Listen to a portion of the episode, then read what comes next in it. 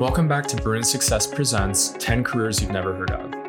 I'm your host, Christian Chavez, and today I'm excited to chat with Kate Pfluger, Manager for Asset Optimization Strategy at Netflix.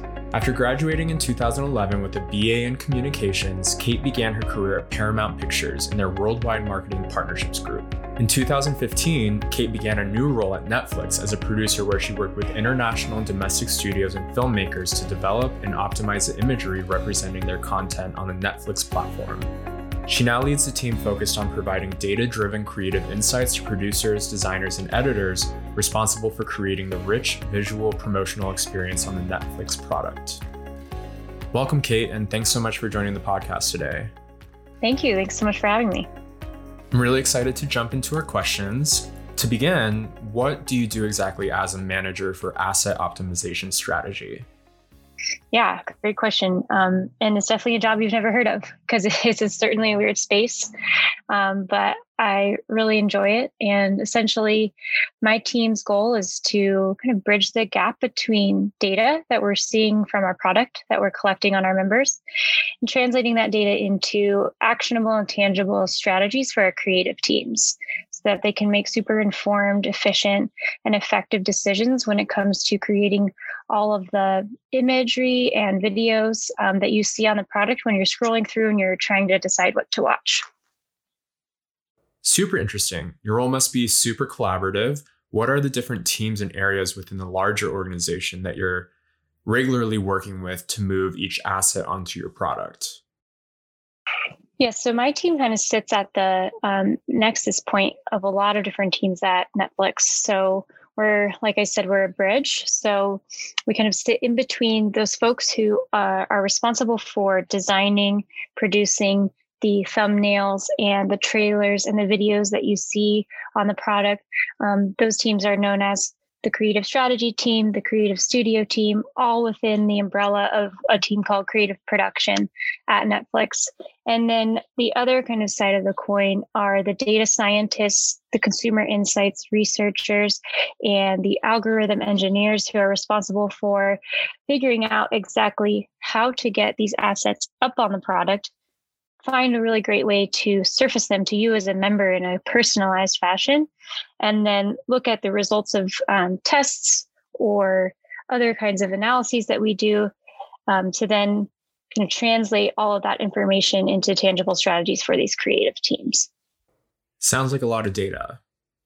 Yes, a lot of data. And I did not start at Netflix necessarily on the data side. Um, so it's been an interesting kind of transition from I was more on the creative side when I started, and I got super interested in the data side.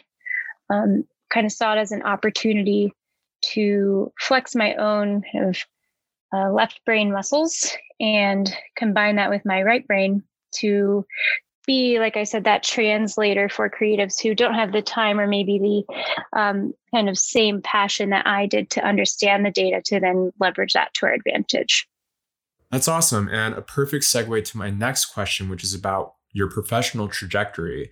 Do you mind taking me through your career journey since graduating and sharing a bit more about why you decided to pursue this more data driven side of the business? Absolutely. So, to go way back, um, while I was still at UCLA, I interned at Paramount Pictures in a couple different departments. I'm sure as many people, especially in the communications department, can attest um, and have the same similar experience in that you don't really know. At least I didn't. I didn't really know what I wanted to do. I was interested in entertainment. I had an opportunity to uh, work as an intern at Paramount. I kind of leveraged that op- opportunity into different internships. I think I ended up having three different internships at Paramount um, in different departments. And honestly, I the reason I landed my first job at Paramount is because I played on the um, Netflix softball team. And I was never a collegiate player, but I did play all throughout high school. So, you know, I had some skills. I was able to build a lot of really strong friendships and relationships through the softball team, which ultimately led me to my first official full time post college role as an executive assistant, executive assistant in the um, creative services department there at Paramount. And it was a really great experience. I mean, be, being an executive assistant is not easy. Uh, you definitely have to manage a lot of different personalities and schedules and things like that. But I, I think um, where I really thrived was just building those relationships uh, with folks at at Paramount um, that I would then not you know in any opportunistic way, but I leveraged those into just other opportunities um, that I saw as they as they would pop up.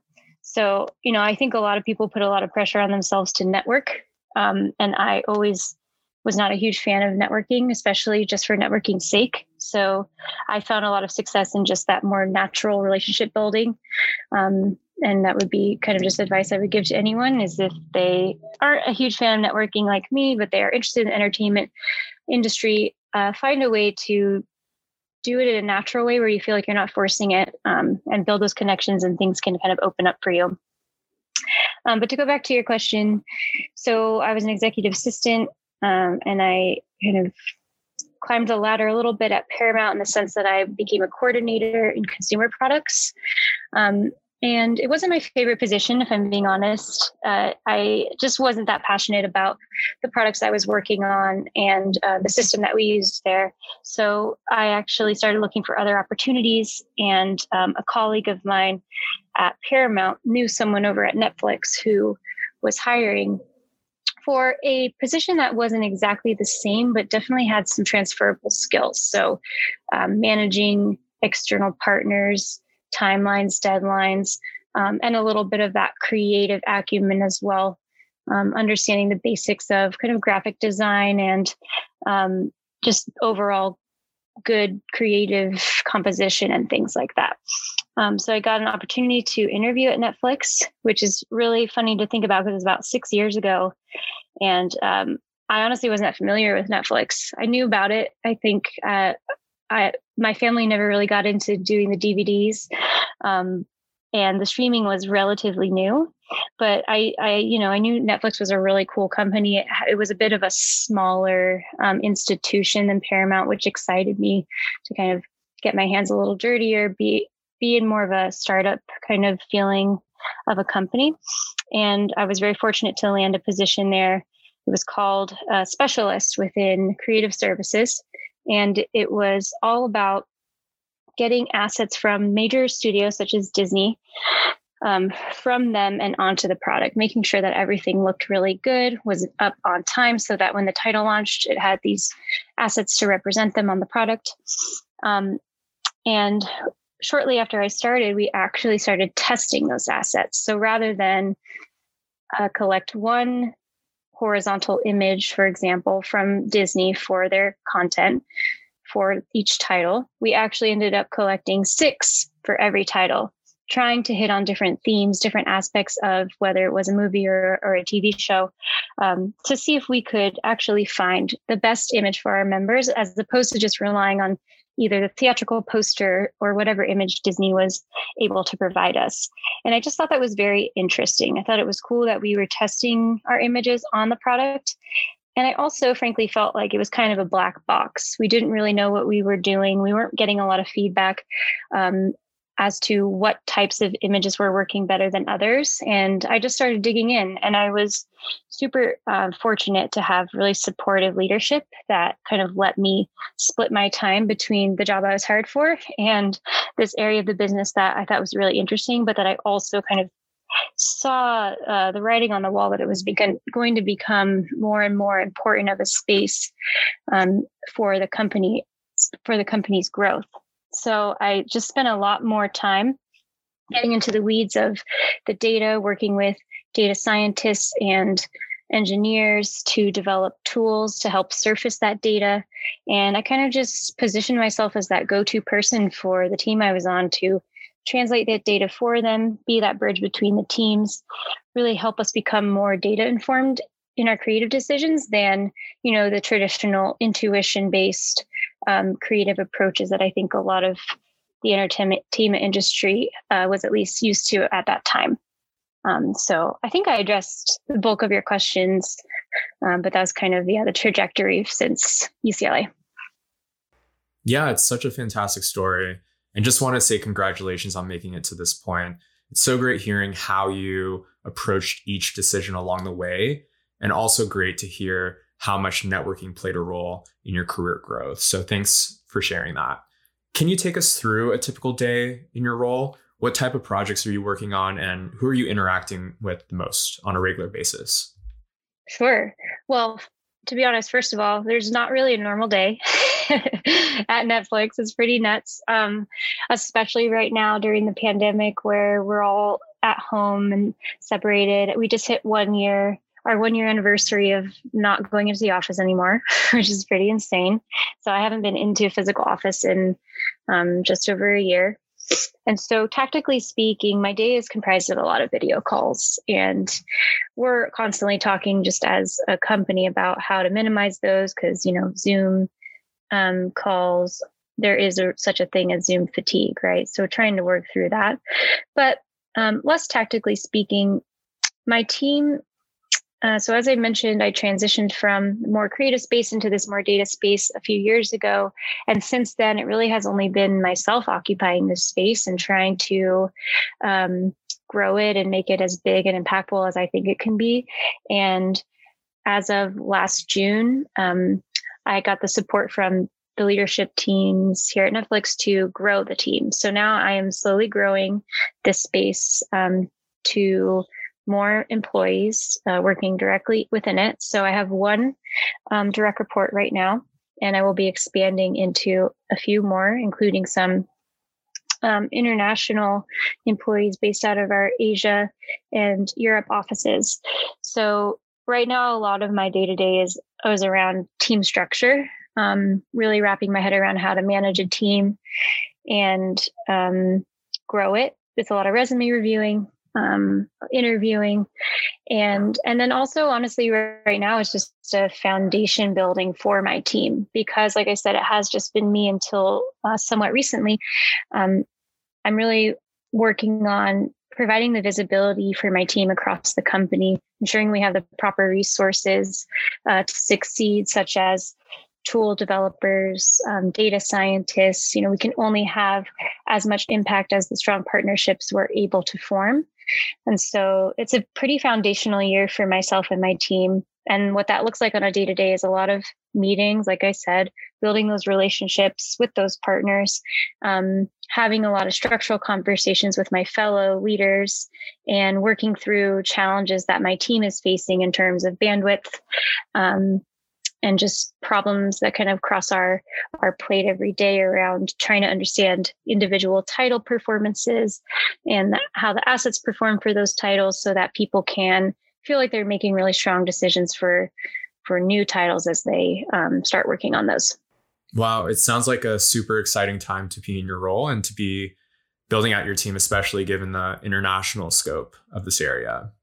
Yes definitely. I, I also feel super lucky that I've had the opportunity to, to travel, do a good amount of travel to our um, local offices. So in 2019, I went to our Amsterdam office and our Sao Paulo office. And I also had a chance to go to our Seoul office in, in South Korea. And then in 2020, I was literally in Amsterdam again as the pandemic was really hitting and they had uh, they had to kind of rush me home before I got stuck outside of the US. So that was a little scary, but I made it. I made it um, healthy back home. But all that to say is, you know, it's been a really cool experience to be able to see different cultures, understand how an international business works, um, and honestly just get to visit new places. It's been really cool. Definitely. And hopefully we'll be able to begin traveling again soon. I'm sure you see such a wide range of information and data as you're looking across these different audiences around the world. How do you determine your approach to each audience and the data that they are giving you? Yes, definitely. It's a good intuition. Um, yeah, I mean, we are trying to create and connect people with stories all around the world. So just because you live somewhere doesn't mean you only get stories that were created there or that kind of reinforce certain aspects of life um, from where you live. We really have the opportunity to expand people's horizons. And with that comes the, assets as well. So naturally, we're going to see different images, different video types. Um, resonating in different places and it's definitely challenging because we do have to think about how to create um, images for one title and, and not have to be so you know try to be too specific about trying to cater to each culture or each individual audience. We have to really think about being true to the content. How can we instill some of these global um, insights that we're seeing from different countries into our our overall strategy? Um, and it's all about you know working with our dse our, sorry, our data science partners and um, our consumer insights researchers to kind of marry that data together to form one large holistic strategy that tries to optimize for our global um, member base. So certainly not no small task, um, but we also have a lot of very, very brilliant um, data scientists, tool developers that we work really closely with to try to ensure we're representing all of our audiences fairly. Sure, I believe it. You mentioned that you were spending a lot of time setting the foundation for your team and that you're actively recruiting. What advice do you have for students and alumni that are interested in this field? And what can they do to learn more about these types of roles at Netflix? And then I also want to ask if you have any advice for students or alumni who are interested in the data side of the business but don't have that relevant experience. Sure. Um, so, I guess to address your first question around people who are interested in just learning more about the spaces um, and just working at Netflix too. I mean, to understand kind of the jobs that are available, there is our jobs website. It's just jobs.netflix.com. You can get a good sense from there, honestly, just with the um, job descriptions, kind of what the team is about and what their role would require. We're, we're pretty straightforward when it comes to expectations there. So that's a good resource. I would also say, you know, I've noticed the culture at Netflix, people are just very open and willing to chat.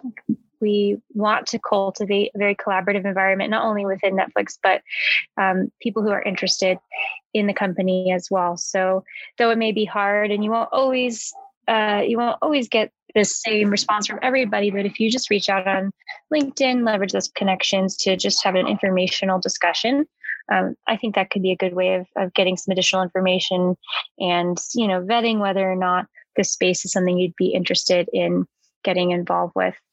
Um, and for people who are interested in the space that maybe don't have the technical background, I guess there's kind of two approaches you could take. One is pretty straightforward you know get the education go take some online classes. Uh, there's a lot of ex- even ucla extension i've looked into it for myself um, can have a lot of great options to kind of buff up those data science skills so you can at least speak the language. Because i think that's something i've found to be really important and just something i've honestly learned on the job is speaking the language of a data scientist as well as a creative is some is a pretty um, unique and very valuable skill set at least for this role in this moment.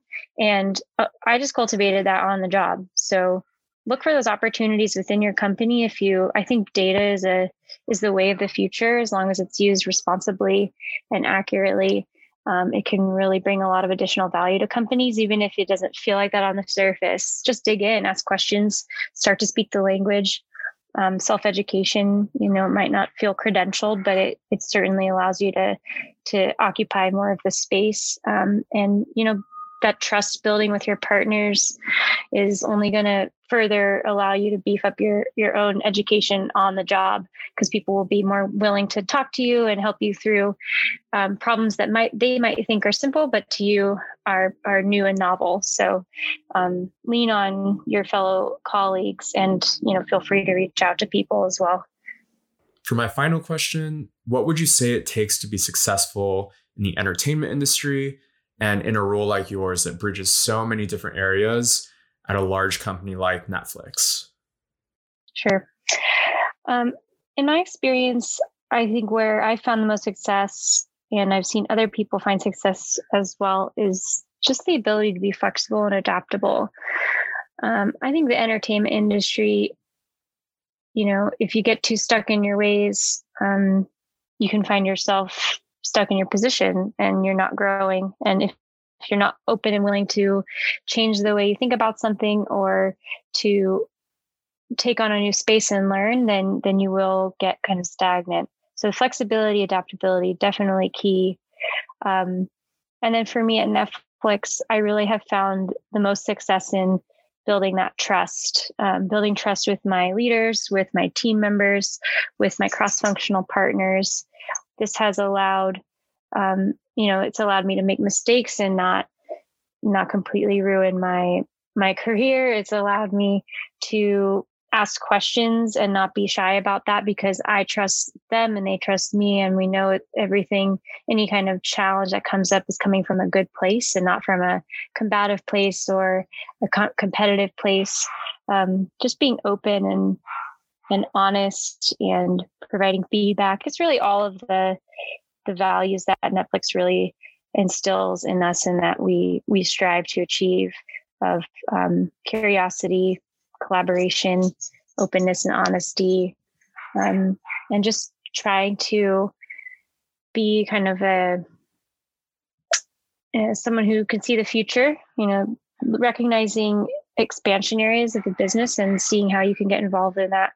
Um, I think just, you know, of course you want to get your work done and it's good to put your head down sometimes and just get it done, but also keep your head up and and look around and really understand business objectives. And that way you can find new and growing opportunities for yourself or for your team or however you are positioned.